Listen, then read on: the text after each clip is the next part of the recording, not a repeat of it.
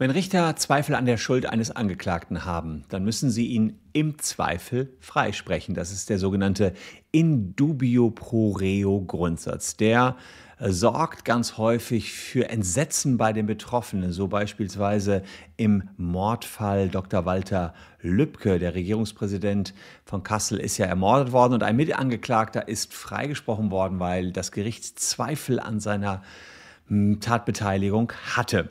Und ich möchte einmal erläutern, was das eigentlich genau bedeutet, warum man im Zweifel jemanden freisprechen muss und was die Hintergründe dieses In dubio pro reo Grundsatzes sind.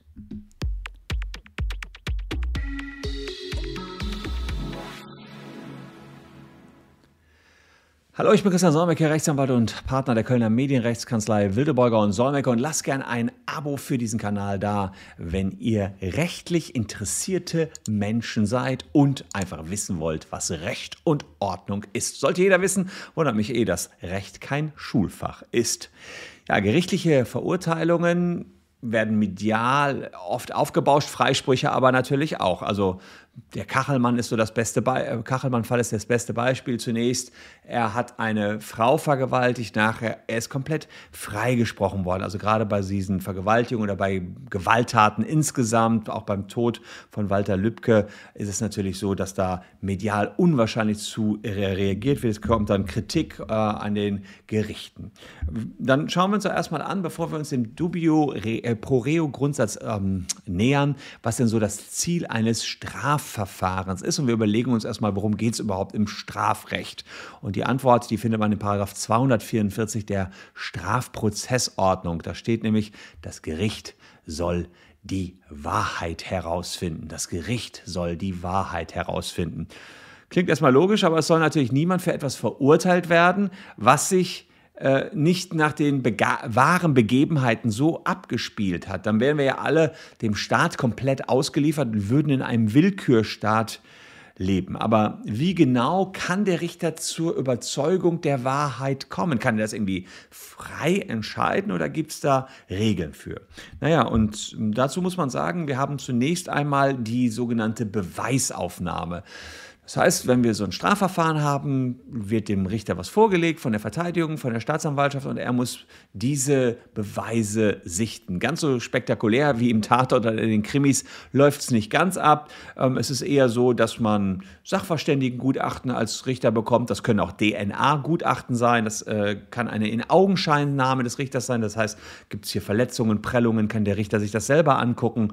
Urkunden, also im Zivilrecht sind es vor allen Dingen Verträge, kann er sich anschauen. Zeugenaussagen sind natürlich auch ein wichtiges Beweismittel, wobei es da auch immer auf den einzelnen Zeugen ankommt, wie glaubwürdig der ist. Und Aussagen des Beschuldigten. Ähm, insofern das sind die Elemente, die ein Richter zur Verfügung hat, um zur Wahrheit zu kommen. Und wenn man das alles vorgelegt bekommen hat an Beweisen, dann geht es ran an die Beweiswürdigung. Ja, im, auf dem Weg, die Wahrheit herauszufinden, geht es in die Beweiswürdigung. Und ähm, Ehrlicherweise anders als jetzt im Tatort oder im Film ist es so, dass man in realen Prozessen oft keine eindeutigen Beweise hat, wie zum Beispiel die Tatwaffe, die in letzter Sekunde aufgetaucht ist oder das Geständnis des Täters. Es geht eben oft nur um Gutachten von Ärzten, Psychologen, Zeugenaussagen, manchmal auch des vermeintlichen Opfers. Äh, manchmal äh, sagt der Beschuldigte nichts, er hat jetzt schließlich das Recht zu schweigen und ein Geständnis ist auch hm, oftmals selten. Ähm, und insofern hat man oftmals wenig Handfestes in der Hand und äh, wie will man entscheiden, dass der Beschuldigte einem nicht eine völlig erfundene Story auftischt, wenn er sagt, ich habe das hier alles nicht begangen, Herr Richter. Aber die Antwort auf diese Frage, wie diese Beweise zu würdigen sind, lautet freie richterliche Beweiswürdigung. Freie richterliche Beweiswürdigung. Das heißt, das Gericht darf erstmal frei entscheiden, zu welcher Überzeugung es gelangt. Wenn also Aussage gegen Aussage steht, darf der Richter theoretisch trotzdem entscheiden, welche Aussage er für die richtige hält. Ähm, wenn eine sehr überzeugende Opferaussage da ist, können auch andere Beweise wieder zurücktreten und diese Opferaussage kann als alleiniger Beweis dann für die Verurteilung ausreichen. Aber natürlich ist es nicht so, dass der Richter sich jetzt zwar äh, eine eigene Überzeugung bilden kann, aber das so per gut Glück machen darf. Nein, wir haben erst die Beweise, dann die Beweiswürdigung und die Beweiswürdigung ähm, läuft so ab, dass er seine freie Überzeugung, wenn er die ganzen Beweise gegeneinander abwägt, sehr wohl begründen muss. Und da kommt der eingangs benannte Indubio pro reo Grundsatz im Zweifel für den Angeklagten zum Tragen bei dieser freien Würdigung. Denn frei ist eigentlich gar nicht so frei, als dass dieser Richter nach Gutdünken irgendwas entscheiden könnte. Es geht hier das, darum, dass er seine subjektive Überzeugung darstellt, der Richter, seine subjektive Überzeugung, aber die muss überprüfbar sein und zwar anhand von klar nachvollziehbaren Überzeugungen, die zum Beispiel im Detail beschrieben worden sind. Also der Richter muss sagen, naja, der Zeuge hat sich ja an große Details erinnert, deswegen ist er besonders glaubwürdig. Ähm, er sagt, die sind realistisch. Diese Aussagen des Zeugen werden noch mit den Aussagen von Zeugen 2 oder 3 noch gestützt. Genau deswegen glaube ich ihm. Ähm, er kann nochmal aussagepsychologische Gutachten zur Glaubwürdigkeit eines Zeugen ranholen. Also er kann das untermauern, das, was dort gesagt worden ist und sagt dann in nach all diesen Wertungen komme ich in meiner freien Beweiswürdigung dazu, das ist die Wahrheit. Und äh, muss aber diese Begründung und die Überzeugung ganz klar auch darlegen. Aber was nicht ausreicht, ist Vermutung des Gerichts. Das heißt, wenn der Richter sagt, ja, das hörte sich schon ganz cool an, aber so ganz sicher bin ich mir nicht. Und dann hat er Zweifel. Und wenn wir so etwas haben, dass ein Richter noch Zweifel hat und sagt, kann ich nicht so genau sagen, ich finde den doof. Der hört sich, das ist ein der kam mir so blöd, kam auch immer so spät hier. Den verurteilen wir. Das funktioniert nicht. Wenn sozusagen die Zeugen aussagen, die eine ist genauso wie die andere, der eine sagt dafür, der andere gegen, dann ist, dann ist ein Zweifel da. Und da gilt der Grundsatz, im Zweifel äh, muss man sich für den Angeklagten entscheiden. Aber warum ist das so?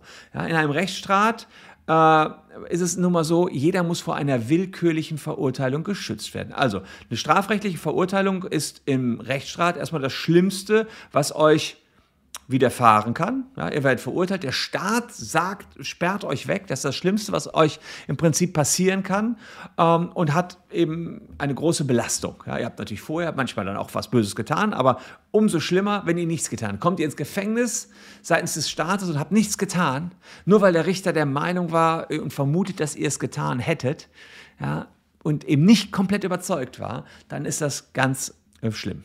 Ähm, und Jetzt kann man natürlich sagen, das ist aber auch schlimm. Wenn der Richter nicht genau wusste, hat er so ein Bauchgefühl, so eine Vermutung, dass ihr das bestimmt wart, aber lässt euch laufen. Dann haben wir ja die Problematik, dann läuft plötzlich ein Straftäter in Deutschland frei rum. Das ist ja auch äh, schlimm. Ja, insbesondere die Opfer, die jetzt extrem unter der Tat leiden, die sagen, kann nicht wahr sein, dass hier der wahre Täter noch frei rumläuft. Und da muss man abwägen. Ja, wir haben in unserem Rechtsstreit die Freiheit der Menschen, und die Freiheit der Menschen ist so ziemlich das Höchste, was unser Grundgesetz sieht. Und jemanden unschuldig ins Gefängnis zu bringen, greift komplett in seine Grundrechte ein. Und das ist schwerwiegender als das Fehlen der Genugtuung des Opfers durch die Verurteilung des wahren Täters. So kann man es also sagen. Also besser ein freier Schuldiger als ein verurteilter Unschuldiger. Also besser ein freier Schuldiger als ein verurteilter Unschuldiger. Besser jemand, der was wirklich gemacht hat, läuft noch draußen rum, als du oder du oder du oder du kommen in den Knast, obwohl ihr nichts gemacht habt. Das ist sozusagen die Wertung dahinter. Und deswegen sagt man im Zweifel für den Angeklagten. In dubio pro reo kann ein Gericht nicht zur zweifelsfreien Überzeugung der Schuld kommen und hat es Zweifel daran, dass er die Tat begangen hat, bleibt nur eine Entscheidung, Freispruch. Das ist der Indubio Poreo Grundsatz. Ich hoffe, ich konnte euch den ein bisschen näher bringen, falls man schon sich immer gefragt hat, warum ist der denn jetzt freigesprochen worden? Das kann man auch noch alles ganz viel komplexer machen. Dazu werden ganze Dissertationen geschrieben, aber wir sind ja hier bei YouTube und ich versuche es euch so einfach wie möglich zu erklären. Ich hoffe, es ist mir gelungen. Wenn ja, belohnt mich gerne durch ein Abo und schaut euch noch diese beiden Videos hier rein. Ähm, dann äh, sehen wir uns morgen auch schon wieder. Bleibt gesund. Tschüss und bis dahin.